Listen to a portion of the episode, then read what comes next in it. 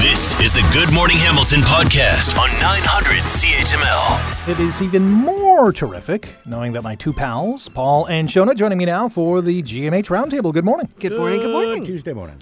Boy, I'm not sure what I ate last night, but I had the weirdest dream in a long time. You know when you Oh. wake up and you think, what in the heck was that? Mm-hmm. And you remember it? I remember bits and pieces of it. Cool. It, it is odd. Odd. It, it all starts on a farm. Right. And I'm on a farm, and there's chickens and there are pigs running around. It's a nice sunny day. Oh, Aw. so much like your normal day, right? Absolutely. Farm life with chickens and late afternoon, the leaves are falling, and all of a sudden, Bo Levi Mitchell's there.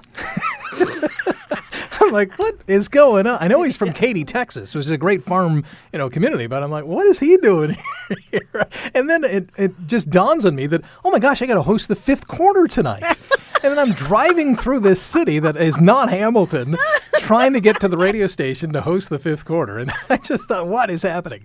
Maybe subliminally, my mind is telling me that the Cats should be in the Grey Cup and I should be hosting the fifth quarter. Yes. Not You happening. should obviously. be on to, uh, Levi Mitchell's farm. But here's the real question. Yeah. Did you bring a chicken in as the official mascot of the fifth quarter? That would be something. Dreams are weird. I remember I was telling you that you go. I knew that the HSR strike was going to be a big story that morning. And Remember, I was telling you that I dreamt the night before coming before coming into work. I'm driving down the four in a bus, I- and I'm on an HR bus on the 403 coming down the hill, and the bus just stops, and we all have to get out and walk. and it's Well, like, there you are. Foreshadowing. yeah, Yes. like I mean, I'm yeah, I'm foreshadowing. Except yeah, so that's your mind is a weird, weird thing. Very much so. Yep. Yes, I'm not sure what this is going to tell me in terms of Bo Levi maybe co-hosting the fifth quarter at some point. His playing days might be over. I don't know. I know he's on the TSN panel for the Grey Cup, and I'm sure he's going to do a good job. But yeah, the mind works in mysterious ways sometimes. It, it does. In strange ways. Starts with pigs on a farm. That's what's really weird. I was, you know, I was hoping, you know, maybe you know, I'd have a nice bacon and egg breakfast, but that wasn't going oh, there. now you put that in my head. Listen, I had the Oh, chickens and the man. eggs, and I had the, you know, the pigs there, but no, Okay, morning show road trip. it didn't happen. Okay. New data is out from Rand Casino that shows about 85% of affairs begin in the workplace, which is Wow. probably not I'm not hard to surprised believe. by that at all. Yeah. actually, So they surveyed about 1,600 uh, people in, in a variety of industries, 25 actually different uh, places of employment, and found that one in five employees confessed to being unfaithful with a colleague at work. Seems like a high number. Uh, maybe Guess not. if I don't you know. Fifty percent of the divor- weddings end in divorce. One in five doesn't sound. like Yeah, that's true. Probably there's people lying. no. probably right. Cheaters lie. Probably close to one in three. Which professions do you think are the most prone to infidelity? I think I think number one is the most obvious. Really? I think so. When I read this, I thought, yeah, that makes sense. All right. Well, you got to give us what you think is the number one then. Well, I, I thought, and it was number one, sales. Right? If you're in sales, Oh. you're going to conferences. Yeah. Yeah, you're on the road a lot. At Yeah. Uh-huh. least that's you're certainly on TV. That was always the thing. You know, you just, yeah, and that, that makes sense. Yeah. Okay. You got you know irregular working hours sometimes. You're always going to events. It's a prime breeding ground for infidelity, right? So that was number one on the Mm-hmm. My- list. Uh, the with- first one that came to my mind. Yes. And I guess it just shows the level of which I believe of this profession was politicians. say John Tory. Can you say John Tory? yes, yes. Donald Trump. Yeah. Okay. Uh, number two. This one actually surprised me. Was education.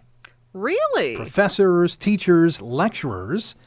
Uh, eh, hey, listen. Intelligence is sexy, but you know well, those. maybe it's because they work in large workplaces with a lot of other. That's true too. You know what I mean? Like, I bet you a dentist doesn't have a lot because they work with one other person. yeah, that's true too. You know, this would be my guess. What came to my mind was those extracurricular activities. A- and yes.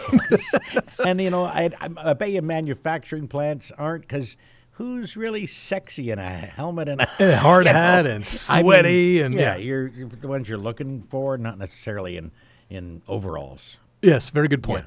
Uh, number three on the list of professions that are most prone to infidelity, according to this survey, healthcare workers. They work Hey, long and I've- unpredictable I've hours. seen Grey's Anatomy. They, oh, it happens. uh, ER. E I mean, That's reality TV right there. Again, lots of people. Lots of working in people, very stressful overnight places. shifts. Yeah, Yep. Yeah, yeah. doing- yeah, and there's tons of cupboards and rooms. The problem- there's even beds in hospitals. Well, I was going to say there's there's not there's a lot of beds. They're all full. No, there, That's the yeah, problem. there, there are no free beds right now in Hamilton. Uh, well, there's no empty wings though. Yeah, that's There true. are empty wings Yes, because they don't that's have enough staff. Paul, that's a lot of information. Here are some of the bottom professions or, or professions at the bottom of this list. Among the radio, radio announcer. Uh, that wasn't identified, although Oh, okay. I'm sure it's probably towards the bottom. Uh, they uh, again studied 25 different industries. The three most faithful professions are science and pharmaceuticals nerd, nerd. because they're very exciting. this one d- it kind of doesn't compute with sales, but business management. So I guess I don't know if you're a manager of some sort, you're in some kind of management position. Nobody, you know, wants to mess around with a boss. I guess I don't know. well, it's, The you know, threat you- of lawsuits Yeah. has Yeah, certainly chilled. absolutely. Uh, getting fired, lawsuits, all that. Yeah. Stuff. yes. And the last one being law enforcement, which I kind of found a little bit surprising. Yeah. Paul and I at the same time. Yeah. Hmm. what can I say that won't be too offensive at this point in the morning?